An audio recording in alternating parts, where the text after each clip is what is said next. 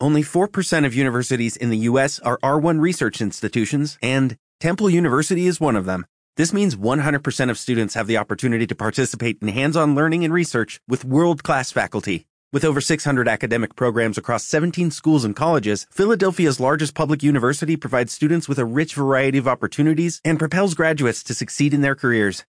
Temple University. Schedule a campus tour today at admissions.temple.edu/visit. Hola, en la perashá de la semana, Perashat Balak, vemos cómo Hashem convirtió todas las maldiciones que le iba a dar Bilam al pueblo de Israel en bendiciones. Vean qué increíble. Eran maldiciones que los iban a aniquilar al pueblo de Israel y sin embargo se convirtieron en las más hermosas bendiciones que el pueblo de Israel recibió en su historia.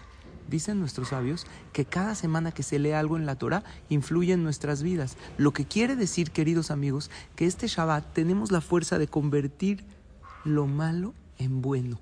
¿Qué podemos hacer para lograrlo?